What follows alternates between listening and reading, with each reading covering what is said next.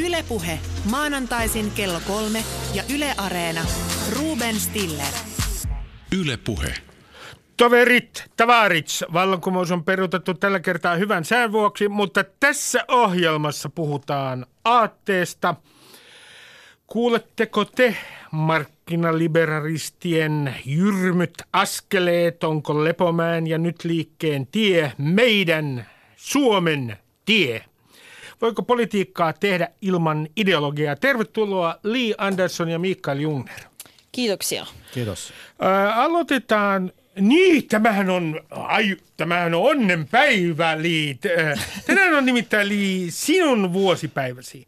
Vuonna 2003 ää, vapun ihan aattona tapahtui Turussa jotain, joka oli omalle aatteelliselle kehityksellesi äärimmäisen tärkeää. Mitä tapahtui?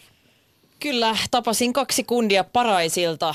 Elämäni ensimmäiset ruotsin kieltä puhuvat vasemmistonuoret. Ää, ää, oliko näin? Hyvin eksoottinen Kyllä, kohtaaminen. kyllä. Eli ensimmäiset, joiden kanssa mä pystyn kommunikoimaan politiikasta kunnolla. Ja tä, tämä äh, johti äh, sitten siihen, että äh, sinusta tuli vasemmiston nuorten jäsen, olen Kyllä. oikeassa. Kyllä. Seuraavana päivänä nämä kundit siis sen lisäksi, että mä keskustelin niiden kanssa politiikassa lyhyesti puistossa, missä tavattiin, niin kutsuivat mut vappumarssille seuraavana päivänä.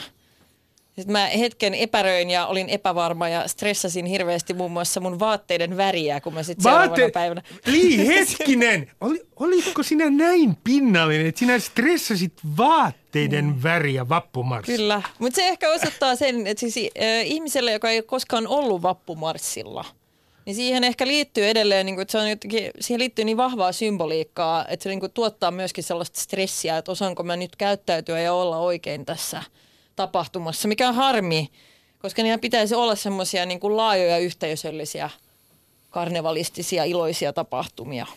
No mä kys- mikä, niin otetaan heti äh, Mikael Jungnerille tällainen psykoanalyyttinen kysymys, koska minä tiedän, että hän on jo kymmenenvuotiaana lukenut erästä äh, vasemmistofreudilaista kirjailijaa mm. Erik Frommia. Minä kysyn sinulta... Huikea kaveri. Mi- mi- Minä kysyn sinulta, Mikael Jungner, eh, eh, että mikä on, kun sanon vappumarssi, mikä on ensimmäiset assosiaatiot, jotka tulevat mieleesi? No, minun suvussani ei ollut, ei ollut demareita eikä vasemmistolaisia, paitsi yksi, jonka kanssa aina kaikissa sukujuhlissa kaikki muut riiteli. Niin mun suhde koko tähän perinteeseen oli aika etäinen. Voisi sanoa niin kuin näin päin, että jos mulle joku olisi tullut sanomaan, että musta tulee demari silloin, kun mä olin 20, niin mä olisin varmaan lyönyt. Mutta Lyö nyt! Mikael. Jungner, lyö nyt! Se oli joo, se oli sitä nuoruuden huumaa. Mutta että tässä aika hyvin, siis te jo kuvasitte totta kai, että tässä oli niinku huumoria, mutta tostahan, sehän on niinku semmoinen yhteisöllinen tapahtuma, jossa joku ihmisiä vähän niin kuin ilon kautta kertoo, että täällä me ollaan ja tonne me mennään.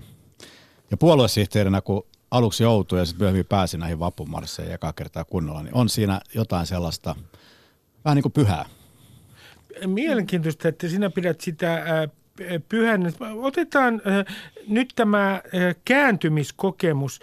Mikael, sinä olet jättänyt sosiaalidemokraattisen puolueen, mutta mm, mm, äh, kun sinä äh, lähdit äh, demareihin, niin oliko se niin kuin äkillinen kääntymiskokemus? Niin, että kävelit Oli. esi- Oli. Oli. Ja voitko kuvailla tämän hetken? Musta se kuulosti ihan samalta kuin tämä liitapas nämä paraislaiset. Siis mä menin, yksi kaveri pyysi mukaan Helsingin yliopiston ylioppilaskunnan demarien kokoukseen. Mä menin sinne ja ajattelin, että mikähän pelleporukka täällä nyt kokoontuu. Sieltä tuli sellaista niin kuin timanttista analyysiä Euroopasta ja tulevaisuudesta. Ja no okei, myöhemmin paljastui, että oli sellainen lipposlainen kupla SDPn sisällä. Mutta joo, se oli, se oli vähän semmoinen niin semi-uskoon tuleminen, jossa ensinnäkin innostui niistä ihmisistä, sitten innostui siitä, mitä ne puhuu, ja myös siitä, että pystyy itse olemaan mukana. Se oli tosi vahva kokemus. Tämä on oikeastaan aika hieno kuvaus myöskin siitä, että mistä politiikassa tavallaan pitäisi olla kyse. Että ne on yhteisöllisiä kokemuksia myöskin se yhteisö, johon pääsee mukaan ja ne keskustelut tavallaan on se, mikä vetoo ihmisiin myöskin. Muistan, kun vasemmisto nuoressa aina välillä, kun olin siellä, niin tuskaltiin jäsenkehitystä ja jäsenrekrytointia. Ja mä sanoin, että muistakaa nyt, että suurin osa meistä on tullut mukaan tähän järjestöön jonkun henkilökohtaisen kontaktin kautta. Joku ihminen, joka on ottanut yhteyttä, joku oikea tyyppi, jonka kanssa on päässyt juttelemaan. Ja sitä kautta ihmiset on jäänyt. Aika harvoin harvoin se tapahtuu niin, että ihmiset itse menee netin kautta vaikkapa lukemaan jotain ohjelmia tai kannanottoja tai muuta. Et. No otetaan, Li, tästä tulikin mieleen, niin, eh, kun puhutaan näistä kääntymiskokemuksista, niin eh, kysyn sinulta, että kuka oli silloin, kun sä olit 16-vuotias ja kun olit tavannut nämä paraisilta mm, tulleet pojat, jotka olivat, kuuluvat sellaisen eksoottisen vähemmistöön, joka puhui ruotsia ja oli vasemmistoliittolainen, niin, niin ketkä olivat sinun esikuviasi? Siis toisin sanoen, oliko Leninin kuva huoneesi seinällä? Oliko Che Guevaran kuva siellä? Ei, ei ollut kumpikaan, enkä mä koskaan myöskään innostunut tavallaan tämmöisistä niin kuin, ä, myyttisistä mieshahmoista niin kuin esikuvina mun omalle poliittiselle toiminnalle. Mutta se, mikä oli ajankohtaista silloin, siis sehän oli tavallaan sitä aikaa, jolloin oli aika paljon tätä... Äm, globaalia niin kuin vapaakauppakritiikkiä. Siis ei vapaakauppa itsessään, vaan niin kuin suuryritysten valtaa ja oli tätä Naomi Kleinin no-logoa ja tavallaan niin kuin sitä keskustelua paljon. Ja mä muistan kyllä, että yksi puoli, mikä mua viehätti niin vasemmiston nuorten toiminnassa silloin oli se, että siellä puhuttiin tosi paljon niin kuin globaalista vastuusta ja kansainvälisistä kysymyksistä. Että se ei ollut lainkaan niin kuin se agenda kovinkaan rajoittunut Suomeen, vaan että oli kaikkea boikottikampanjoita ja niin kuin pohdittiin – kehitysmaiden asemaa ja tilannetta ja oli näitä isoja mielenosoituksia kauppaneuvottelujen yhteydessä. Mutta Li, voitko kuvitella? Mennään uudestaan ei, tähän. ei ollut mitään mieshahmoja ei, mun ei, seinillä ei, muuta kuin ei. Leonardo DiCaprio. Leonardo DiCaprio, ihan hyvä vasemmistolainen idoli. Mutta, mutta me, mennään vielä tähän, tähän aikaan. Voi, oliko missään vaiheessa sellaista mahdollisuutta, pienintäkään Li, että sinusta olisi tullut, ähm, sanoisinko, RKP-läinen tai kokoomuslainen porvari? Onko se siis täysi, täysin mahdottomuus, että olisit valinnut sellaisen ideologisen tien? No siis helppo mun on tietenkin tässä vaiheessa, mutta mä oon niin monesti käynyt tätä, koska on kysytty tätä monta kertaa ja yrittänyt muistella, niin mä sanoisin kyllä kuitenkin, että ei. Et ei ollut mitään sellaista mahdollisuutta, että mä en vakavasti harkinnut missäkään vaiheessa, että olisi liittynyt johonkin toiseen jengiin. Ja mä luulen, että, että, että tavallaan ne perussyyt on edelleen ne samat, mikä mulla on nyt.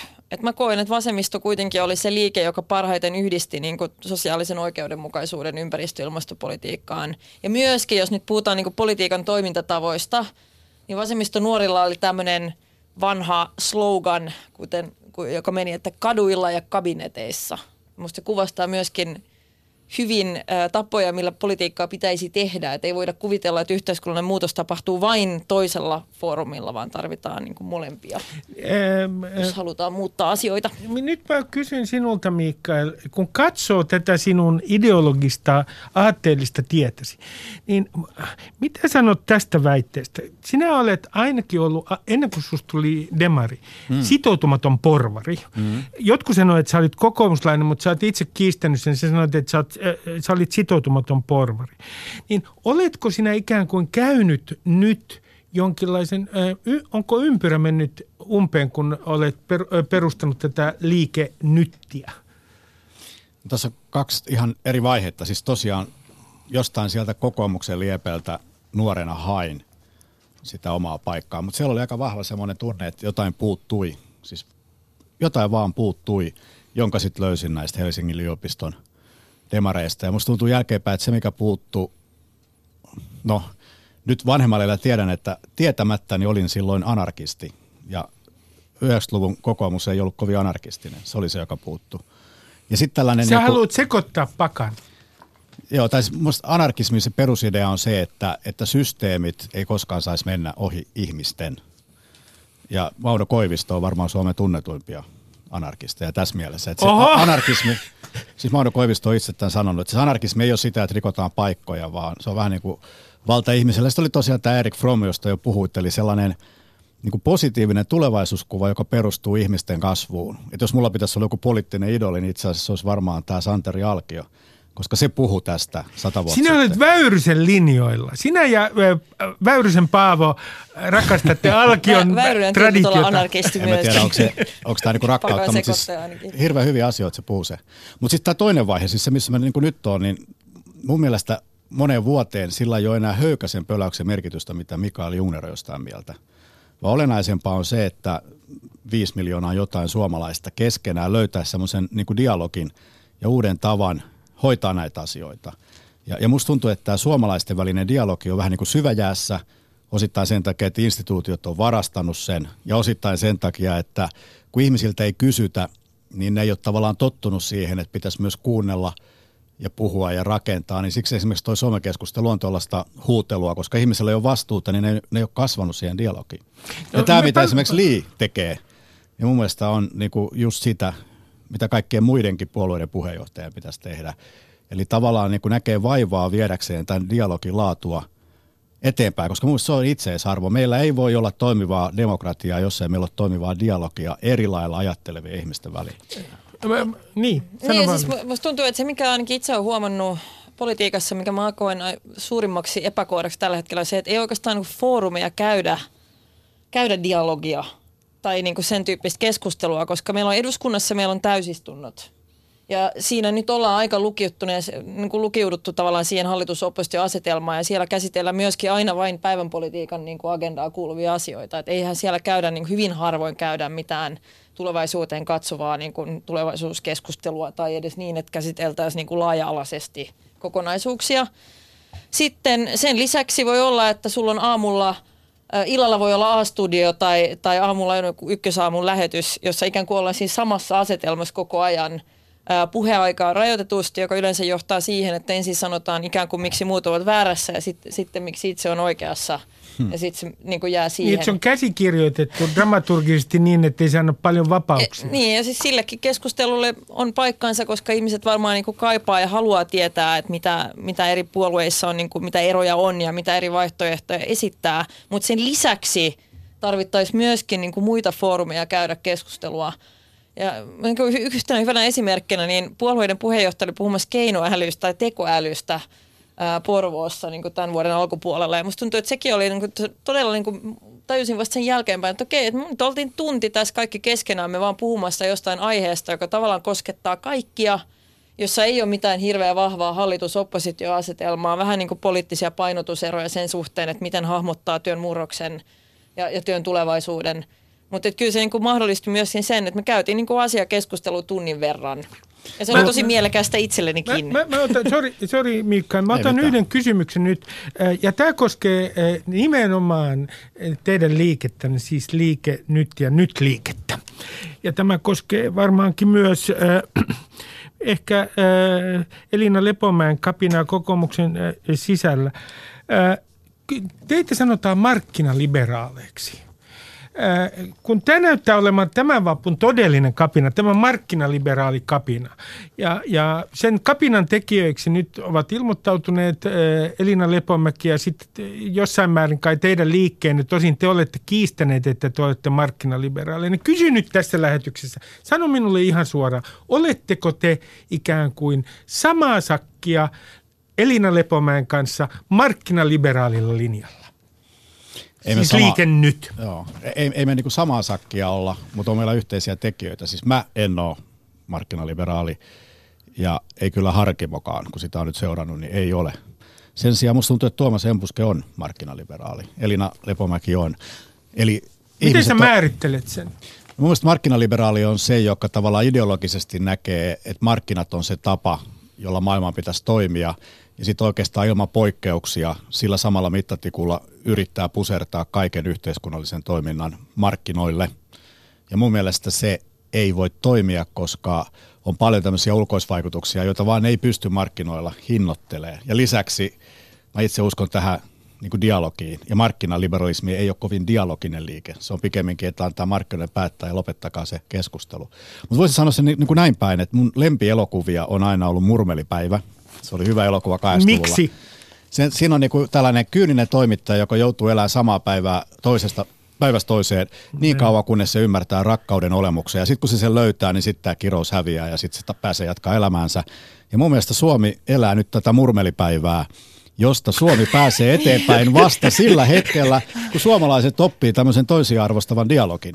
Ja sen takia niin se on se Se toisiarvostava dialogia, se on se pääsytie ulos tästä murmelipäivästä, ei uusliberalismi. Tuo on aivan Eeri Frommia, jota on sanottu, että, että hän on tietyllä tavalla tämmöinen sosialistinen, äh, sosialistisesti ajatteleva humanisti ja äh, hyvin profetaalinen. Sinusta on tulossa pro, profeetta, Mikka, mutta äh, Liin nosti kätensä äsken. Joo, että muista markkinaliberaalit käsite on mielenkiintoinen, jos tarkastelee tätä Lepomäen ja kokoomuksen välistä skismaa. Koska jos määritellään markkinaliberalismi niin, että kyse on ikään kuin pyrkimyksestä siirtää mahdollisimman paljon yhteiskunnallisia toimijoita, toimintoja ja toimintaa markkinoille, niin tällä hetkellähän oikeastaan Lepomäen ja kokoomuksen välinen skisma koskee esimerkiksi tätä sotea, jossa ollaan työntämässä yhteiskunnallisia toimintoja epätäydellisesti toimiville markkinoille – Eli, eli Lepomäen sote-kritiikkihan oikeastaan samaa kuin mitä vasemmisto on toitottanut tämän läpi tämän vaalikauden, että, että sellainen markkina, joka toimii muutaman vahvan yksityisen monopolin turvin, niin ei ole mikään niin kuin markkina tässä markkinaliberaalissa mielessä. Että se on niin kuin irvikuva tästä niin kuin klassisesta niin kuin markkinateoriasta. Et siksi tämä on tavallaan niin kuin ideologisesti ja aatteellisesti mielenkiintoista seurata. Että hallitus on mun mielestä niin kuin johdonmukaisesti ollut vastaamatta siihen kritiikkiin, mikä hän nyt ja monet oppositiopuolueet myöskin ennen häntä, mutta kukaan ei kuuntele vasemmistoliittoa, kun me puhutaan huonosti toimi, toimivista markkinoista. Mutta, onko, on, ei, mutta, onko sinulla tällainen tunneli niin kuin usein, no, että kukaan ei on. kuuntele vasemmistoliittoa? No siis, no ei ole ainakaan niin tässä suhteessa, koska me ollaan varoitettu näiden yksityisten monopolien synnystä ja niitä on muitakin esimerkkejä, esimerkiksi tämä sähkösiirto tai niin verkkojen myyntipäätös, mikä tehtiin, jossa tulee kansalaispalautetta ihan koko ajan – et, et musta tuntuu, että et monet ihmiset kyllä ymmärtää hyvin, että mihin se johtaa, jos, jos luodaan niin kuin, äh, markkinoihin perustuva järjestelmä, jossa ei ole aitoa kilpailua. Joo, tämä on, siis mun mielestä me hukataan Suomessa hemmetisti potentiaalia, kun tavallaan asioita leimataan. Nyt esimerkiksi vasemmisto, onko se vasemmisto vai vasemmistoliitto? Se on kysymys. Molemmat. Joo. niin, niin tota, Sehän on itse asiassa ainoa suomalainen puolue, joka on kyennyt rauhanomaisesti uudistumaan isosti. Ainoa. Siis sä annat pisteet vasemmistoliitolle tästä? En mä tiedä, onko tämä pisteiden jakamista, vaan se on fakta. Vasemmisto, sen piti kuolla ja nyt se on tosi elinvoimainen. Arhimäellä on iso rooli, Liillä iso rooli. Se on niin kuin, tällaista ei ole mikään puolue Suomessa onnistunut tekemään tähän mennessä. Jolloin voisi kuvitella, että siellä olisi kaikenlaisia dosentteja analysoimassa, että miten ihmeessä puolue kykenee uudistumaan tavalla, mutta ei siellä ole koska tavallaan on niin brändin vanki, että joo, ne on näitä vanhoja kommunisteja, mikä on, niin siinä hukataan hirveästi, että, että tavallaan se vasemmisto ei pääse vaikuttamaan siis tähän ajatteluun ja muuhun sillä kuin pitäisi, koska ihmisillä on näitä ennakkoluuloja. Ja Elina Lepomäki toisella ihan sama juttu. Siis Elina Lepomäki ei ole mm. mikään ko- kova uusliberaali. Uskoo kyllä markkinoihin, mutta siis kyllähän tämä Elina Lepomäen oikeistolainen leima – lyötiin tähän Elinaan silloin, kun se haki kokoomuksen puheenjohtajuutta ulkoapäin. Ja kun Elina oli ehkä hiukan tottumaton siihen tapaan, miten politiikassa tavallaan leimataan ihmisiä selän takana, niin se niin kuin tavallaan käveli siihen ansaan. Ja nyt ainakin mua niin kuin häiritsee, että tämä mielikuva Elina Lepomäestä tämmöisenä kovana on, on tosi väärä. Itse asiassa mun mielestä Elinassa ja Liissä on aika paljon niin kuin samaa – joka ei liity mitenkään sukupuoleen eikä ikään, vaan siihen tapaan, miten he argumentoivat ja pohtii asioita aika ennakkoluulottomasti. No, otetaan t- tähän kohtaan eh, toinen äh, äh, näkökulma teidän liikkeeseenne, Mikael Jungner. Nimittäin se, että mä, mä en ymmärrä yhtä asiaa. Sinä olet sanonut, että tämä liike ei tunnusta mitään väriä – Harkimo on sanonut, että ideologiat laitetaan sivummalle ja muistaakseni tiedotteessa, perustamistiedotteessa äh, kerrottiin, että puolueet ovat suunnilleen äh, raunioittaneet suomalaisen päätöksenteon äh, ja tämän päätöksenteon ovat myös raunioittaneet nämä äh, äh, erilaiset äh, ilmeisesti työmarkkinajärjestöt ja korporatiivinen peli. Niin mä kysyn, että miten voi olla, kun te sanotte, että te ette ole ideologinen, mit, miten voi olla niin kuin liike, joka on ei-ideologinen? Siis politiikkaa ilman politiikkaa. Joo, siis eihän ole mahdollista, että olisi tyystin ilman ideologiaa, mutta se on niin kuin mahdollista, että kun tällä hetkellä tämä politiikka Suomessa toimii niin, että jos, jos sä oot niin kuin jotain mieltä ja sitten muut on vähän samaa mieltä, niin sitten on jengi – ja te olette siinä jengissä yhdessä omaa mieltänne ja sitten on toinen jengi, joka on eri mieltä ja sitten käytti tällaista murmelipäivähenkistä loputonta vääntöä kyselytunnilla, joka ei oikein johda mihinkään, kun vuorottelee aina toiset käy polttamassa toisensa saunat ja kaatamassa uudistukset. Kaunis, niin, hieno näyttämäkuva, Mikael. Niin mun mielestä se askel tästä eteenpäin on se, että et pitäköön kaikki ihmiset ideologiansa, koska se on, niinku, se on ihmiseen sisään rakennettu monella.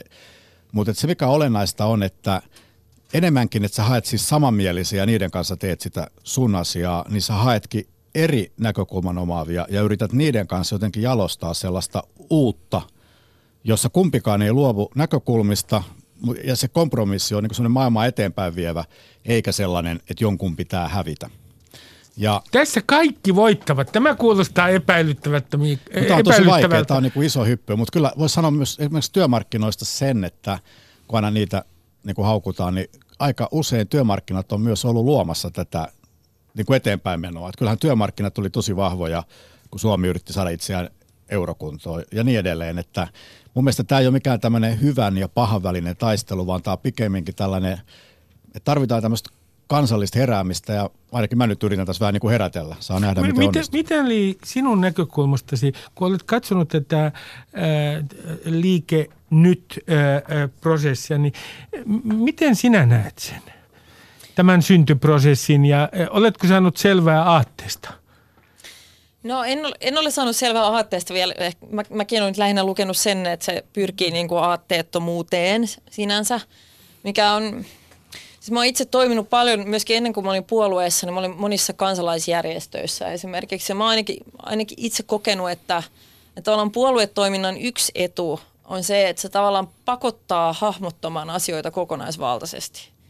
Eli sä et voi keskittyä vain ydinvoiman vastustamiseen tai siihen, että turkistarhaus pitää lopettaa tai että halutaan ilmastolaki Suomeen – vaan että aina kun tehdään jotain ulostuloja tai, tai mietitään niin kuin poliittisia ohjelmia tai muuta, niin sun pitää niin kuin tehdä semmoinen kokonaisanalyysi yhteiskunnasta, että jos säädetään jotain tässä, niin miten se vaikuttaa vaikkapa ihmisten toimeentuloon tuolla tai niin kuin yritysten toimintaedellytyksiin tässä. Ja se on, se, on, se on mielestäni hyvä, koska yhteiskuntahan on hirvittävän monimutkainen. Et sitä ei voi tarkastella vain niin kuin yksittäisten asiakysymysten kautta, vaikka aika paljon niin kuin ihmisten yhteiskunnallisesta kiinnostuksesta ja toiminnasta nyt viime vuosina on ollut tämmöistä niin kuin yksittäisten asiajuttujen pohjalta. Äh, toinen etu, mikä mä nyt koen, että puolueissa on, siis liittyy semmoiseen ikään kuin, niin kuin yhteiskunnallisen ilmapiirin tavallaan niin kuin johtamiseen myöskin. Et, et kyllähän poliitikkojen yksi tehtävä on myöskin – vähän niin kuin osoittaa esimerkkiä sen suhteen ja kyseenalaistaa ehkä semmoisia tottuneita ajatusmalleja, mitä meillä on. Ja luoda sitä asenneilmapiiriä. Ei ainoastaan niin, että mennään niin kuin sen mukaan, mitä ihmiset nyt haluaa tai mitä ne nyt ajattelee. Tämä on ehkä helpompaa vasemmistoliiton kokoiselle puolueelle kuin niille isoille, jotka on aika kiinni siinä, että että et miten pärjätään niin kannatusmittauksissa ja muuta, mutta että, että politiikassa pitää olla myöskin sellainen ulottuvuus ihan selvästi, joka musta tuntuu, että se, sekin on niin kuin, tavallaan unohtunut aika monelta. Mutta onko puolueet täydellisiä toimijoita, niin ei suinkaan. Ja kyllä mekin pohditaan koko ajan sitä, että miten sitä toimintaa saisi uudistettua niin, että olisi helpompaa ihmisille tulla, tulla mukaan. Että ainakin yksi ongelma puolueissaan on se, että ne on monesti hyvin byrokraattisia ja niin monitasoisia järjestöjä, että ne on rakennettu sellaista aikaa, aikaa varten, jolloin niin puolueiden jäsenmäärät oli moninkertaisia verrattuna siihen, mitä ne on nyt – ja, ja kaikki ei halua niin kuin mun ikäiset ihmiset, että sä ensin menet jonnekin osaston kokoukseen ja sitten pääset ehkä sitä kautta edustamaan osastoasi kunnallisjärjestön kokoukseen ja sitten kunnallisjärjestön edustajana piirin kokoukseen ennen kuin pääsee jonnekin muualle. Että se on hirveätä kokoustamista eri kokoonpanoissa. Että haluaa ehkä enemmänkin antaa sitä omaa osaamistaan ja panostaa suoraan sen puolueen hyödyksi, että tavallaan se on niin suora vaikuttamisväylä. Mä, äh, Mikael, äh, kun kaikki hokevat nykyään. Ja minua kyllästyttää tämä, että politiikka on rikki, politiikka on rikki. Se on hirvittävä klisee jo. Minun polkupyöränäkin on muuten tällä hetkellä rikki. Niin, niin kerro mulle nyt ihan konkreettisesti omien kokemuksiesi kautta, mikä sinu, sinun mielestäsi näissä puolueissa on vikana? Joo, siis se, että kaikki toistaa samaa klisettä, ei tarkoita sitä, etteikö se olisi totta se, että kaikki toistaa samaa lausetta, niin saattaa johtua siitä, että se lause on totta. Mun silmissä toi, että politiikka on rikki, tarkoittaa sitä, että politiikka, jonka pitäisi yhdistää yhteiskunnan eri näkemyksiä, sellaiseksi toiminnaksi, joka veisi Suomeen eteenpäin, niin tämä kone ei toimi tai sitten se toimii tosi hitaasti yskien. Ja mä oon elänyt erilaista elämää 90-luvulla, jolloin Suomi otti huikeita harppauksia eteenpäin sen takia, että kuusi puoluetta yhdessä tavallaan löysi sen tavan unohtaa ne keskenäiset aatteelliset kiistansa ja tavallaan niin kuin tehdä asioita, viedä tätä eteenpäin. Ja, ja mun mielestä tämä politiikka meni rikki vuonna 2002, 2003. Mi, mi, hetkinen, miksi, miksi se meni silloin rikki? Ensinnäkin silloin Suomella meni hyvin, eli ei ollut sellaista hätää, koska ajateltiin, että me ollaan maailman paras ja, ja niin edelleen. Toisekseen Anneli Jätteenmäestä tuli tämmöinen lyhytaikainen pääministeri, jonka jälkeen sitten tuli vanhainen ikään kuin sattumapääministerinä valmistautumattomana ilman tavallaan sitä ajatusta, että miksi olen. Samaan aikaan SDPssä Lipponen jäi pois ja tilalle tuli ehkä semmoista niin pragmaattisempaa johtoa, jolta puuttu se punainen lanka kokoomus oppositiossa, joka yleensä on ollut aika semmoinen edistyksellinen liike. Niin tavallaan kaikki tämä yhdessä johti siihen, että, että se niin kuin liikevoima hävisi ja itsetyytyväisyys valtas kansakunnan. Ja politiikasta tuli vähän tämmöistä niin kuin sulle mulle diilausta. Ja, ja siinä tavallaan niin kuin menetettiin se 90-luvun henki. Ja siitä eteenpäin mun mielestä politiikka on ollut enemmän tai vähemmän rikki. Niin, niin mun mielestä ehkä enemmänkin, mä en tiedä, että onko tämä vaan suomalainen ilmiö, koska jos tarkastelee niin kuin tilannetta muissa maissa, mun mielestä näyttää siltä, että niin kuin maailma on sitten rikki. Siis siinä mielessä, että onhan tätä niin kuin poliittista kipuilua kaikkialla. Että se ei ole tavallaan, että nämä niin kuin ilmiöt, joista nyt puhutaan, ei liity vain Suomeen. Että jos tarkastelee niin kuin Ranskaa ja sitten keskustelua Italiaa, niin kuin, että on Missä viiden tähden liike. Niin, että siis, että, Siis tavallaan, kaikki. tai Yhdysvaltoja. liike. Että Paitsi niin kuin, Kiina. Kiinassa ei kukaan valita. politiikka on sitten rikki aika monessa paikassa. Et ehkä se liittyy enemmän just siihen, että miten maailmakin on, on muuttunut siis siinä mielessä erilaiseksi, että ehkä tämmöisten niin kuin isojen visioiden ja ideoiden, että me, meillä on liian vähän sellaisia ja liian vähän aikaa pohtia niitä myöskin. Mä, mä, Täs, mä, täsmälleen noin. Jos mä vielä niin jatkan, niin ottaa rinnalle, kukaan ei sano, että yritykset olisi rikki. Kuka, kukaan ei väitä, että, että jotenkin tämä startup-skene olisi rikki, koska se ei ole. Eli samaan aikaan, kun tavallaan poliittisessa päätöksenteossa maailmanlaajuisesti ollaan niin kuin ongelmissa, niin onneksemme tavallaan niin kuin yritykset ja varsinkin tämmöiset uudistushenkiset on ottanut sitä tilaa. Ja jos vaikka puhutaan ilmastonmuutoksesta, niin tällä hetkellä nimenomaan yritykset tekee päätöksiä hidastaakseen ilmastonmuutosta. Mä- mä- Ihan pi- pikku kysymys, jatkokysymys sinulle Mikael. Tarkoitatko sinä sitä, että puolueiden pitäisi itse asiassa, tämä ihanne malli on startup-skene, ja se on, se, se on tuota, toisin sanoen, että yritysmaailmasta pitäisi ottaa ne mallit siihen, miten poliittinen päätöksenteko toimii. Yritysmaailma on laaja, siellä on paljon myös, joka ei toimi, mutta joo, tämä startup on hyvä esimerkki. Siinä on kyse siitä, että sulla on ihmisiä, joilla on vahva näkemys, vahva intohimo, ja he lähtee ratkomaan konkreettisia ongelmia niin, että ratkoessaan niitä ne koko ajan tavallaan oppii ja kehittyy. Ja se on tosi nopea tapa hoitaa asioita, ja se perustuu tälle uudenlaiselle vuorovaikutukselle. Ja mun mielestä tämä uudenlainen vuorovaikutus pitäisi niin kuin samoin tein kopioida puolueisiin, koska se on tosi vahva juttu. Siis että ihmiset pääsee ideoimaan vapaasti ilman mitään ennakkoluuloja. Mä olin, Niin. mä olin noin kaksi vuotta sitten Slashissa käymässä kahden, Joka kahden, on kahden vanhan karnevaali. vasem, va- vasemmistoradikaalin kanssa. Eli sellaisia ihmisiä, joiden kanssa on niin itse toiminut aikoinaan just kansalaisliikkeissä ja järjestöissä. Ja me oltiin kaikki kolme niin kuin aika ää, mykistyneitä ikään kuin siitä niin kuin todella vahvasta niin kuin maailmanparannuseetoksesta, joka silloin ainakin siinä slashissa oli tosi niin kuin vahvasti läsnä. Et mun mielestä näytti siltä, että startup-skene oli tavallaan inspiroitunut niin kuin näistä kansalaisjärjestöjä ja radikaalista yhteiskunnallisista liikkeistä. Että se samanlainen niin kuin idealismi ja tavallaan sellainen drive, mikä niissä oli ollut joskus aikoinaan, oli niin kuin siirtynyt sinne slashiin. Ja, mutta et, tavallaanhan tämä tarkoittaisi silloin sitä, että se mikä politiikassa itse asiassa puuttuu on tietynlainen niin kuin idealismi ja tulevaisuuden usko mm. ja ehkä myöskin rohkeus esittää tavallaan positiivisia visioita. Et mua on ainakin noin. ärsyttänyt se, että Suomessakin huomataan, että kaikki poliittinen keskustelu on sitä, että kutsutaan leikkauksia uudistuksiksi. Se ei, Mä- ei luo niinku mitään positiivista niinku tunnetta visiosta, vaikka käytetään positiivisia käsitteitä. Et se, Li, kun kansalaiset otetaan- eivät ole tyhmiä, niin ne ymmärtää, Ruben, nyt mä keskeytän sut, koska se Joo, mitä, Okei, se, mitä ei Li- tässä mitään. Mitä Joo. minä täällä teen Ota sitten? Uhriudun, uhriudun tässä näin, ole Sä hyvä. voit uhriutua, nimittäin se ennen sun uhriutumista, mitä Li sanoi, niin se oli mun mielestä, siinä, siinä niin kiteytyi tehty tosi paljon. Ja nyt siis koko tämän startup-töhinän alkupistehän on Yhdysvaltain länsirannikko, josta tämä lähti ehkä parikymmentä vuotta sitten liikkeelle. Eikä sekä ole sattuma, nimittäin San Francisco oli paikka, jonne kaikki nämä maailman hipit pakeni silloin, kun hippiaate. Et siellä ne hipit ja teknologia ja raha pyöri keskenään 30 vuotta. Ja sitten syntyi tämä innovaatio, jonka ilmentymiä on Facebookit ja Googlet, moni muu yritys, ja tämmöinen maailmanparannusmentaliteetti, jonka li- et, et juuri näin, että ihmisissä on joku tämmöinen Erik Frommilainen halu parantaa maailmaa, ja kysymys on vain siitä, että miten tämä yhteiskunta antaa tilaa tälle maailmanparannukselle toteutua. Tämä on, tämä on profetaalinen sanoma, mutta Li, kun ehdit justiin eh, vetää sisään henkeä, niin minä kysyn sinulta yhtä asiaa, joka kiinnostaa minua.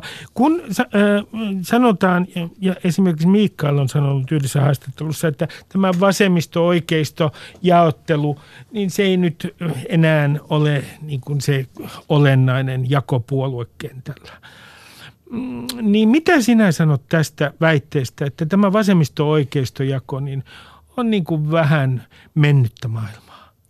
No mä en, en sitä allekirjoita. Ja mä kyllä edelleen siis, jos miettii tämmöisiä isoja, koska niinhän se on myöskin, ja sen, se on yksi syy, mikä takia tarvitaan ideologioita ja aatteita. Että politiikassa ja yhteiskunnassa on t- kuitenkin tiettyjä tämmöisiä intressiristiriitoja, jossa ikään kuin ei voida tehdä päätöstä, joka olisi kaikille hyvä – et siinä on tavallaan niin kuin pakko tietyissä tulonjaollisissa kysymyksissä esimerkiksi on niin kuin ikään kuin pakko valita, että mitä painottaa. Näkeekö yhteiskunnan niin kuin suurimpana ongelmana tällä hetkellä Suomessa niin kuin perusturvan liian alhaista tasoa tai sitä, että rikkaita verotetaan liikaa. Tämä on nyt vähän niin kuin banaali esimerkki, mutta varmaan saatte kiinni siitä, mitä mä haen. Kyllä.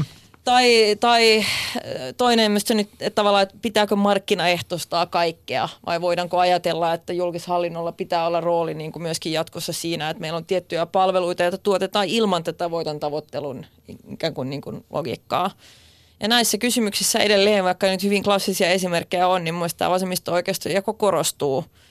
Ja yhä vahvemmin sen rinnalle ää, on sitten tullut myöskin nämä tiettyjen arvokysymyksiin liittyvät – että miten asemoituu niin kuin liberaalina tai konservatiivina esimerkiksi. Mun mielestä se, se ei ole, vasemmisto-oikeistojako ei ole korvautunut sillä sillä tota jakolinjalla, vaan se on pikemminkin tullut sen rinnalle. Mutta mut, Li, te, tämä te, vasemmiston ongelma, joka aiheutti Suomessa muun muassa jytkyn, on se, että kun äh, otetaan, maalataan tämmöinen näyttämökuva. Tuolla jossain on makkaraa pureva mies. Hän on perushetero, hän on heteronormatiivinen, hän suhtautuu maahanmuuttoon kielteisesti ja hän on äh, niin sanottu rasvanahka duunari, jos käytän tällaista ilmaisua, joka voi muuten sinänsä olla rasistinen ilmaisu. Ni, niin tämähän on teidän ongelma, tämä arvokonservatiivinen, makkaraapureva vasemmistolainen, entinen vasemmistolainen, joka kuulee populismin seireenilaulun? Tämä on itse asiassa aivan erinomaisen hyvä esimerkki siitä, mitä mä sanoin, että me myöskin niin johdetaan ja luodaan todellisuutta päättäjinä ja yhteiskunnallisina vaikuttajina meidän puheen kautta. Koska tämähän on siis Timo Soinin luoma duunarihahmo. E, hän on eli, eli minä olen, hän minä on, olen hänen hän, marionettinsa, hän, sätkynukkensa, hän on, Timo hän on Soinin luonut, sätkynukke. Hän on luonut kuvan suomalaisista duunarimiehistä tällaisina niin kuin kaikesta piittaamattomina hahmoina, jotka eivät suvaitse mitään erilaisuutta. Ja mielestäni tämä on niin kuin hänen hän on, niin kuin, hän on ollut poliittisia tarkoitusperiä, kun hän on tämän hahmon luonut. Ja surullisinta on, että ihmiset sitten pikkuhiljaa alkaa omaksumaan hmm. tämän ikään kuin, niin kuin toteen annettuna roolihahmona ja käyttäytymään sen mukaan. Ja mä oon sanonut monta kertaa ja toistaisin nyt vielä tässä, että tämä ei vastaa minun käsitystäni suomalaisesta duunarista. Suomalainen duunari on minun kokemukseni mukaan hyvinkin niin kuin sivistynyt ja kohtelias ihminen, joka ei ole piittaamaton ympäristöstä tai ilmastonmuutoksesta, koska hänelläkin on usein lapsia, jotka tulee elämään tällä planeetalla vielä vuosikymmeniä hänen jälkeen ja haluaa, että tämä on niin jollain tavalla elinkelvollinen planeetta myöskin niille. Mutta tietenkin se, mikä ihmisiä huolettaa yleensä on siis niin oma toimeentulo ja oma työpaikka. Ja, ja enemmänkin mun mielestä liittyy siihen, että pystytäänkö niin luomaan ihmisille myöskin positiivista tulevaisuuden kuvaa sen suhteen, että voidaan ratkaista – ilmastonmuutos ja luonnon monimuotoisuuden hupeneminen tavalla, joka ei tarkoita sitä, että kaikki suomalaiset duunarit menettää työpaikkaansa ja sitä kautta toimeentulonsa ja niin kuin perusturvallisuutensa. Et Mä- sehän se niin kuin iso kysymys on. Mä, äh, Mikael, sinä olet sanonut, että tämä oikeisto vasemmistojako on ihan vanhentunut. M- miten sä perustelet tämän väitteen? Ää, no ensinnäkin sillä, että suomalaiset on aika yhtenäisiä. Että jos olisi joku jako, niin silloin pitäisi olla kaksi kansaa, mutta meillähän Niinistön vaalitulos osoitti, että suomalaiset on kuitenkin yhtä kansaa. Ja toisaalta se, Siis että... Niinistö, Niinistö on oikeastaan, Ni, Niinistö on äh, niin kuin sinun mielestäsi äh, tämmöisen yht, suomalaisen yhtenäiskulttuurin ruumiillistuma. todiste siitä, että sellainen on. Koska mulle ei hirveästi tule mieleen kansakuntia, jossa joku presidenttiehdokas olisi saanut 70 pinnan äänistä. Koska niitä ei ole. Meidän Kansakunnat itäinen on jakautunut. Itäinen naapuri, hyvä kun otit esille Lii. Taputetaan tuolle, että Toisekseen- tullaan perässä. Toisekseen, jos katsoo niin politiikkaa, niin siellähän on eduskunnassa kuusi eri nimistä sosiaalidemokraattista puoluetta, jotka kilpailee siitä, kuka on sosiaalidemokraattisiin. Ja sitten jos joku vähän poikkeaa ruodusta, niin kyllä sitä oikeistoa käytetään niin kuin leimana. Koska mä en ole tavannut yhtään Siellä poliitikkoa on siis kuusi, Suomen eduskunnassa kuusi demaripuoluetta. eri nimistä demaripuoluetta. Ja sitten on nämä kaksi, persut ja siniset tai kristilliset, vähän, en ole ihan varma onko ne. Saattaa olla, että hekin on demareita. Mutta joka tapauksessa onhan tämä tosi yhtenäinen ja silloin tämmöinen kaksijako ei oikein toimi. Toisekseen tämmöinen niin ideologinen oikeisto vasemmisto, niin se ei hirveästi anna lääkkeitä siihen, miten tämän päivän ongelmia ratkotaan. Et jos joku, varmaan masennus on se suuri ongelma, niin se, että joku on missä Pyhäjärvellä masentuneena yksin kotona ilman parisuudetta ja tulevaisuuden unelmia, niin ei, ei se nyt ole mikään oikeisto vasemmisto juttu, vaan se on juttu, että naapuri tulee soittaa ovikelloa ja vie sen ulos lenkille tai jotain niin kuin konkreettisempaa. Et mä ymmärrän tämän oikeisto vasemmisto ja ymmärrän, että monia ihmisiä se niin kuin innoittaa, mutta itse mun mielestä se ei anna mitään lisäarvoa tämän Suomen ongelmien ratkaisemiseen. Siis mun mielestä on tosi paljon, jos miettii niin kuin yhteiskunnan megatrendejä, niin sellaisia, jotka niin kuin uudelleen tekee sen ajankohtaiseksi. Sitten katsoo vaurauden tavallaan keskittymistä ma- maailmanlaajuisesti, niin sehän tavallaan on osoitus siitä, että jonkunlaista niin kuin uudelleenjakopolitiikkaa tarvittaisiin ihan eri mittakaavassa kuin mitä tähän asti on tehty. Tai jos katsoo työn murrosta, että mi- mitä ihmiset pelkää ja mihin se saattaa johtaa, siis esimerkiksi työmarkkinoiden polarisoitumiseen entistä voimakkaammin, että on korkeasti palkattua asiantuntijatyötä ja matalasti palkattua niin kuin, äm, palvelutyötä, joka sitten taas johtaisi yhteiskunnan jakautumiseen tavalla, jo- johon me ei olla tottuneita Suomen kaltaisessa maassa. Sitten minun on pakko sanoa vielä, että Siis, miettii- Sori, mutta eihän, eihän, siis noin mitä sä sanoit on ihan totta ja ne on uhkia, mutta eihän ole sellaista puoluetta, joka haluaisi esimerkiksi edistää varallisuuden eriytymistä tai pätkätöitä tai muuta. Et ka- kaikkihan tavallaan yhtä mieltä siitä, että noihin ongelmiin pitää puuttua. Ainakin sanallisesti, mutta sitten kun katsoo, minkälaisia ratkaisuja tehdään, niin siis kaikki puolueet Suomessa kyllä puhuu niin kuin olisivat sosiaalidemokraatteja. Mm. Siinä mä olen samaa mieltä sun kanssa, mutta kun katsoo, Eli- Eli... minkälaisia päätöksiä ne tekee, mm. niin esimerkiksi tämä hallitus, joka on nyt on mun mielestä niin kuin tekee hyvinkin aatteellista politiikkaa, itse asiassa hyvin aatteellista oikeistopolitiikkaa, joka näkyy tulonjaollisissa kysymyksissä, joka näkyy tässä niin kuin pyrkimyksessä siirtää tällä hetkellä niin kuin julkisesti tuotettua palvelua epätäydellisille markkinoille. Jos katsoo näitä tulonsiirtodiilejä, mitä nyt tehtiin työmarkkinoilla kikyn yhteydessä, niin hyvinkin hyvin aatteellista oikeistolaista politiikkaa. Mutta mun on pakko sanoa vielä, siis mun tulkinta on siis, niin kuin ihmiset monesti kysyy, että miksi, no, miksi vasemmistoliitto on olemassa niin kuin tänä päivänä. Koska kun yhteiskunta muuttuu ja ihmisten ansaintalogiikat muuttuu, yritysten niin kun ansaintalogiikat muuttuu, ihmisten tapa tehdä työtä muuttuu. Esimerkiksi yhä useammin työtä tehdään niin työsuhteen ulkopuolella tai ainakin on pyrkimys siirtää sitä sinne. Niin silloin tarvitaan, jos edelleen halutaan pitää kiinni näistä keskeisistä periaatteista, mm. niin kuin hyvinvoinnista, tasa-arvosta, luonnon kantokyvystä, niin myöskin sellaisia tämän, tähän päivään ja huomispäivään sopivia ratkaisuja – Kyllä. jotka edelleen niin kuin perustuu siihen samaan ajatukseen, joka on ollut. Ja jos katsoo tätä kipuilua, mikä nyt tapahtuu eri puolilla maata, joka oli syy perussuomalaisten nousuun, koska keskeinen syy ää, perussuomalaisten äänestämiselle 2011 oli muutoshalu. Niin myös siinä mielessä sosiaalidemokraatit ovat kriisissä, että mm. ei ole pystytty rakentamaan tai tuottamaan sellaista tarinaa ihmisille, joka Totta. loisi uskoa tulevaisuuteen Hyvä. ja turvallisuuden tunnetta. O, erittäin hyvä lii. O, o, ja suoraan pallo heitetään Mikaelille, jolla, joka on muun muassa sanonut, kun sinä erosit puolueesta ja se tapahtui mu- muistaakseni silloin, kun alkoholilakia käsiteltiin eduskunnassa. Se oli sinulle viimeinen piste. Ja Siinä sä- oli aika monta muutakin. Siinä oli aika monta muutakin. Sinä sanoit silloin, että sinä olet saanut tarpeeksi sosiaalidemokraattisen puolueen valtiokeskeisyydestä ja siitä, että se ei luota ää, yksilöön. Niin mikä sinun mielestäsi, kun nyt on vappu, niin on sosiaalidemokraattisen puolueen keskeinen ongelma tänä vappuna? Tässä tätä Niin, siellähän lii- on Gallup-voitto, siellähän on vaalivoitto tulossa. Niinpä. punaista mattoa vedetään Antti Rinteelle. oikeastaan liikiteytyt on aika hyviä. Et mun mielestä se ongelma on se, että tavallaan SDP ja vasemmisto laajemminkin Euroopassa ei ole kyennyt yhdistämään sellaista niin kuin maailmaa eteenpäin vievän sivistyspuolueen roolia sitten tällaiseen kuviteltu, kuvitellulta kohderyhmä segmentiltä saatavaan kannatukseen. Ja, ja tämä on, siis konkreettisesti Mitä tää- toi tarkoitti? Tarkoitatko se sitä, että... että Tämä joo, tarkoittaa kerro. sitä, että jos tulee vaikka sellainen kysymys kuin ää, paperittomat, siis ne Suomeen muuttaneet, joilla ei ole tätä statusta ja sitä kautta heikompi sosiaaliturva, niin 90-luvun sosiaalidemokraateille olisi ollut itsestään selvää, että näiden heik- heikossa asemassa olevien ihmisten oikeuksia olisi kunnioitettu. No 2000-luvun SDP ensin eduskunnassa yhden edustajan toimesta kaatoi tämän ja sitten Helsingissä Aivan jakautui puoliksi. Tai ihan käsittämätöntä. Tai vaikka tällainen työperäinen maahanmuutto, kansainvälistyminen, jota taatusti 90-luvulla SDP olisi kannattanut, no nyt ei kannattanut ja niin edelleen.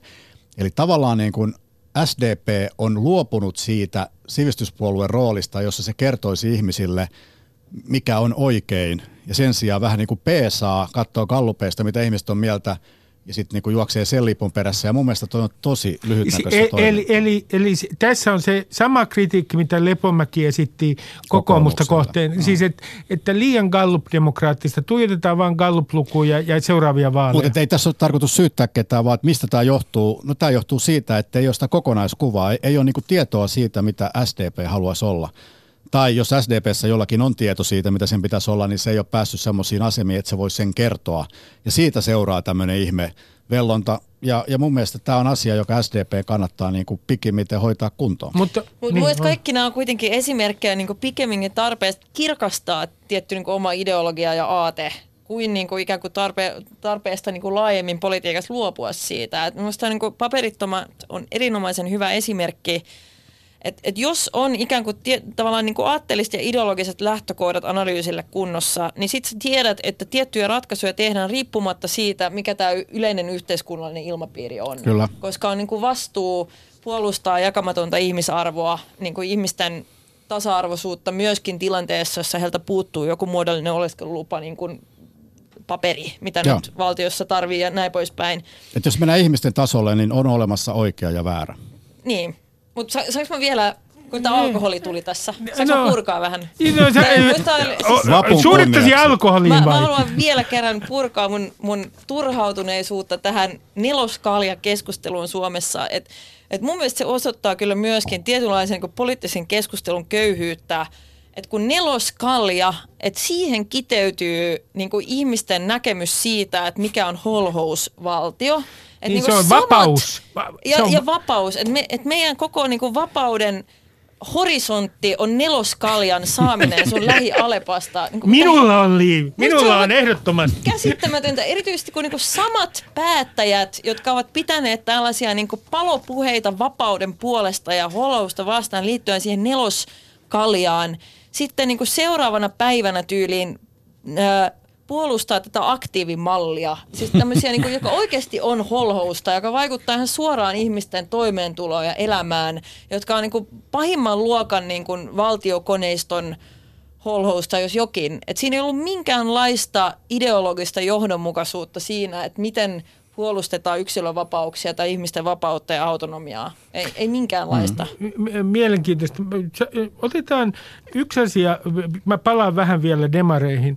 Äh, Mikael, kaikki tietävät, että äh, demaripuolueen demografia siis, sen ikäjakautuma, varsinkin sen äh, sen jäsenistössä se on ihan katastrofaalinen. Keskikä on todella korkea. Ja minä olen 57 ja minä olen ihan nuorimpia demareita. ja tuota, Nuorisojärjestön puheenjohtaja. Sen takia mä oon yrittänyt, Li aina on kieltäytynyt keskustelemassa tästä aiheesta yleensä. Tai sanonut, että tällaista kapinaa ei tule. Mutta uskotko sinä, että Suomessa on tulossa jonkinlainen poliittinen sukupolvikapina? Viittaan nyt Britanniaan, jossa Labourin on valluttanut, äh, siis työväenpuolue on valluttanut Momentum-niminen liike, joka Mut, on myös sukupolvikapina. Mutta minkä osin. ikäiset ovat johtohahmot? Kysyn no vähän vanhempia, mutta vähän se, vanhempia sehän on herroja. ymmärrettävää lii. Setiä tarvitaan, setiä ja tätiä Mutta se on ikään kuin osoitus siitä, että ei ole pakko olla vastakkainasettelu, vaan se on niin kuin rinnakkainen. Se varmaan no, suurin syy siihen, että tuollaista Suomessa ei ole nähty – johtuu siitä, että samaan aikaan kun politiikka on jäätynyt tähän loputtomaan murmelipäivään, niin yritykset, kansalaisjärjestöt ja jopa kaupungit ei ole. Jolloin jos itse olisin nuori, niin kyllä lähtisin maailmaa muuttamaan jostain ihan muualta kuin politiikasta.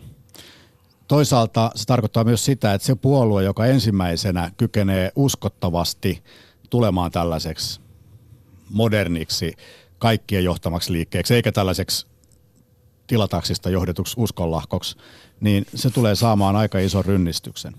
Ja vielä lopuksi palaan tähän vasemmistoon, joka senhän piti olla se ensimmäinen sukupuuttoon kuoleva puolue Suomessa. Kaikki sitä naureskeli 90-luvun. Ja nyt yhtäkkiä vasemmistoliitto pärjää esimerkiksi yliopistovaaleissa poliittisesti, jopa siis poliittisista puolueista nuorisojärjestöistä jopa parhaiten. Eli jos, jos vasemmistoliitto on onnistunut tämän muutoksen tekemään, niin kyllähän nämä muutkin onnistuu. Se on vain niin ajan kysymys. Ja, ja mun mielestä jos useampi onnistuu yhtä aikaa, niin silloin saattaa olla, että nämä nuoret hiffaat hetkinen, että nyt startup on kiva, mutta mennään joku meistä kokeilemaan politiikkaa ja silloin tulee tällainen hyöky. Mutta se edellyttää sitä, että pitää ensin tämä poliittisen järjestelmän toimia niin, että siinä on niinku mieltä. Lii, mä tiedän, että sinulla joinain illan myöhäisinä hetkinä, kun juot äh, tsehovilaista teetä siellä, niin minä tiedän Lii, että sinulla on, sinä näet sielusi silmillä vuoden 68 tapahtumat. Sinä näet Erkki Tuomiojan barrikaadeilla. Sinä ajattelet, että tämä saattaa vielä joskus toistua. Ja sinulla on sellainen kaunis vasemmistoromanttinen hetki. Etkö sinä todellakaan usko siihen, että tämä nuori sukupolvi ikään kuin tekee jonkinlaisen kapinan? Mun tekisi mieli pitää sellaisen reaalipoliittisen räntin tässä, koska jos taas kerran siis, mä kirjoittelin mun vappupuhetta, kun mä tulin tänne ja mä puhuin, puhuin itse sukupolitiikasta siellä nyt enemmän kuin mä oon varmaan koskaan aikaisemmin tehnyt. Johtuen siitä, että miten paljon nyt tulee tavallaan tällaisia, että alle 30-vuotiaiden työsu- työsuhdeturvaa – heikennetään tai siis määräaikaisuuksia helpotetaan. Opiskelijoiden ää, etuuksia on leikattu kaikista eniten tämän hallituskauden aikana kaikista ihmisryhmistä. Ja Nyt tulee syntien kaikki lista. Tämä, niin koulutus Nyt tulee syntien lista. Niin kyllä se aika, no vähän, tässä on ehkä jotain aineksia vielä, että saisi nähdä, mitä tapahtuu. Mutta mä ajattelin siis käyttää esimerkkiä, kun sä mainitsi Corbynin ja, ja Labourin, niin Siis Britannian työväenpuolue. Niin, erityisesti tälle Stillerin kaltaisille sukupolvikapinasta kiinnostuneille toimittajillahan on niin kuin syytä sitten huomioida se, että sekä Bernie Sanders että Jeremy Corbyn on hyvin iäkkäitä mieshenkilöitä. Et siellähän on nyt niin kuin nuoriso sitten lähteneet sankoin joukoin – ikään kuin, niin kuin kannattamaan vanhoja setiä, jos anteeksi nyt mä käytän tällaista Minä pidän tuosta, nimenomaan tuosta minä pidän siinä. Niin miksi, mikä niin kuin näissä sitten on, missä se niin kuin appeal on, mikä se vetovoima on, joka saa, saa niin kuin nämä hahmot, joka on luonut näiden, nämä laajat kansalaisliikkeet, jotka on niiden takana, niin se, mikä toistuu niissä analyyseissä, mikä mä oon lukenut sekä Briteistä että Jenkeistä, liittyy siihen, että ne ovat uskaltaneet esittää isoja asioita – siis isoja visioita ja ovat myöskin pyytäneet kannattajilta isoja tekoja. Et ihmiset uskoo siihen, että okei, esimerkiksi tämä Sandersin lupaus niin kuin maksuttomasta koulutuksesta. Sehän on järisyttävän hullu vaalilupaus niin kuin Yhdysvaltojen kaltaisessa järjestelmässä. Tai se, että Corbyn on niin kuin, äh, vähän samansuuntaisesti myöskin niin kuin puhunut Briteissä lukukausimaksujen alentamisesta ja äh, kohtuuhintaisen asumisen niin kuin lisäämisestä ja muuta – niin mä luulen, että, että ehkä tällaiselle niin kuin sukupolvelle niin kuin mun ikäisille, jotka nyt saattaa olla, että meistä tulee ne ensimmäiset, joiden elintaso itse asiassa on heikompi kuin meidän vanhempien, niin varmaan tämmöiset isot lupaukset siitä, että on mahdollista rakentaa yhteiskuntaa niin, että ihmisten hyvinvointi lisääntyy tai tasa-arvo lisääntyy, niin se on se, mikä mä, on mä, toiminut polttoaineena. Mä, mä, mä aloitan kampanjan nyt. Suomen nuoret, jos valitsette minut niin saatte kaiken. Siinä meni Suomen nuorisolle äh, suora äh, viesti. Mutta niin Miikka, minunhan pitää ilkeillä, koska sä tiedät, että mä olen ankeutta ja hyvin negatiivisesti ajatteleva ihminen. Niin, niin, niin Miikka, minkä takia liike nyt – niin kun sen pitää kuitenkin vedota nuoriin, minkä takia siellä keulakuvina olet sinä ja Jallis, kun te olette keskikäisiä miehiä? Sinähän olisi pitänyt ehdottomasti laittaa jotkut nuoremmat tyypit ei mitään ikärasismia, että sinä olet minua nuorempi mies, mutta e, jos, tää, e, e, jos kerran halutaan samaistumispintaa nuoremmille, niin silloin liikkeen ikään kuin puhemiesten ja naisten pitäisi olla nuorempaa sukupolvea. Varmasti joo, mutta että kyllä mä... Varmasti joo.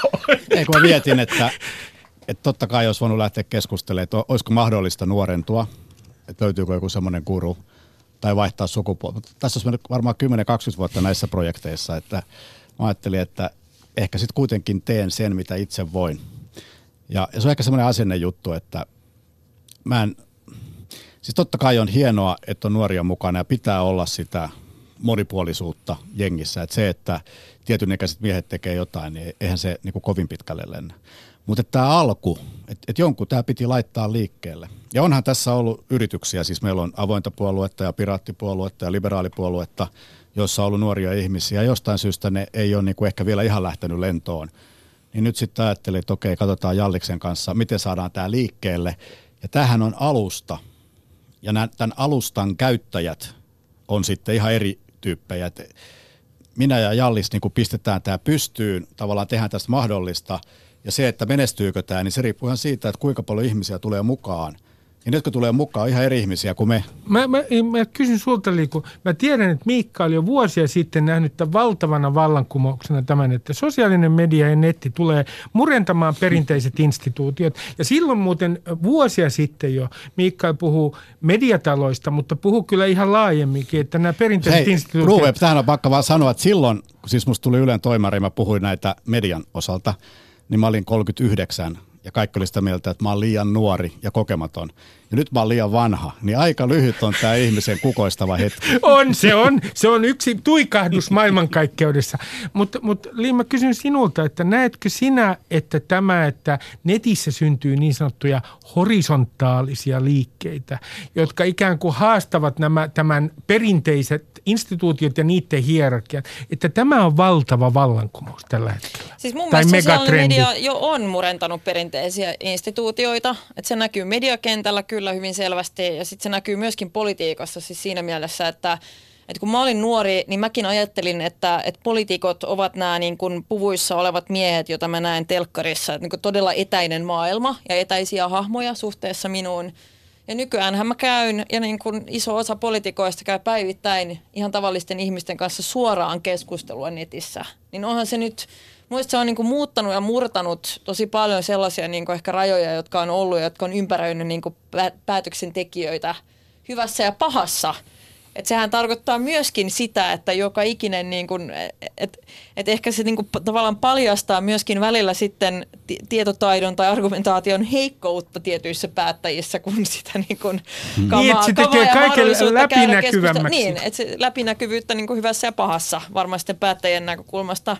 Mutta se ei tarkoita sitä, että se olisi, niin kuin, mä oon just sanonut, mä niin inhottaa tämmöinen keskustelu, missä sosiaalinen media on hyvä tai paha, koska sit siihen liittyy tiettyjä ongelmia myöskin, mitä tulee sitten mahdollisuuksiin levittää epätosia väittämiä esimerkiksi päättäjistä, tai se, että, että tota, ihmiset joutuu pelkäämään niin oman perheensä puolesta tai näin. Että sekin on, Siis verkon kautta keskustelu on jotain sellaista, johon pitää oppia. Ja, mm. ja mä, mä uskon, että ainoa tapa mennä isosti eteenpäin on, että siihen verkkokeskusteluun liittyy joku elementti, että sillä on merkitystä. Ja silloin ihmiset rupeaa käymään sitä, ehkä kantaa vastuuta ja sitten ne oppii.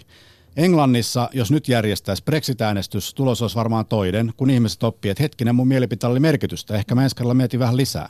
Ja siksi on niin kuin tärkeää, että joku puolueista aloittaisi tämän tyyppisen tekemisen. Itse mun mielestä vasemmisto on ehkä ihan niin kuin paalupaikalla, koska vasemmiston jäsenistö on suhteellisen nuorta ennakkoluulotonta, niin se, että ottaa sen jäsenistö ja tavallaan sillä porukalla verkon kautta keskusteluttaa ja äänestyttää nykyistä enemmän ja avoimemmin asioita – niin se voisi olla muille puolueille mut, esimerkki. Mut, ja sitä kautta Mikael, vallankumous mä kysyn täsmänt, täsmentävän kysymyksen. Kun Joo. sinä puhut tästä vallankumouksesta, niin tarkoitatko siis sitä, että väistämättä tämä aiheuttaa sen, että auktoriteetit ikään kuin murenevat, josta on muun muassa sellainen seuraus, että Kyllä. asiantuntijoihin ei enää luoteta samalla tavalla kuin ennen. Tai että asiantuntijuus tulee, se pitää niin kuin ansaita, se ei tule enää pelkän tittelin kautta, niin kuin nyt.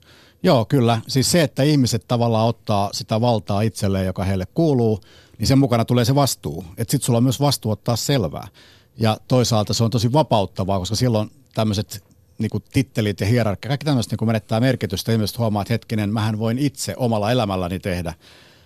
Plus, että silloin se poliittinen vaikuttaminen äh, kuluttamisen kautta, kuluttajaliike, kansalaisjärjestö, kaikki nämä niin kuin tavallaan sitten tulee joku yksi kokonaisuus – jossa politiikka on vain yksi osa. No hyvä. Tähän loppuun, kun meillä on muutama minuutti vielä aikaa, niin Lii, minä kysyn sinulta, ja nyt katsot kristallipalloon, se on edessäsi. Siis näetkö sinä sielusi silmillä oletetaan, että taas juot Tsehovilaista teetä illalla ja tällä kertaa et näe mielessäsi kuvia Erkki Tuomioista vuonna 1968 barrikaadilla. Näetkö sinä, että vasemmisto on ikään kuin nousussa? Teidän kannatuslukunne on 8,9 prosenttia, mutta siis että tulee jonkinlainen suuri hyöky ja vasemmisto nousee.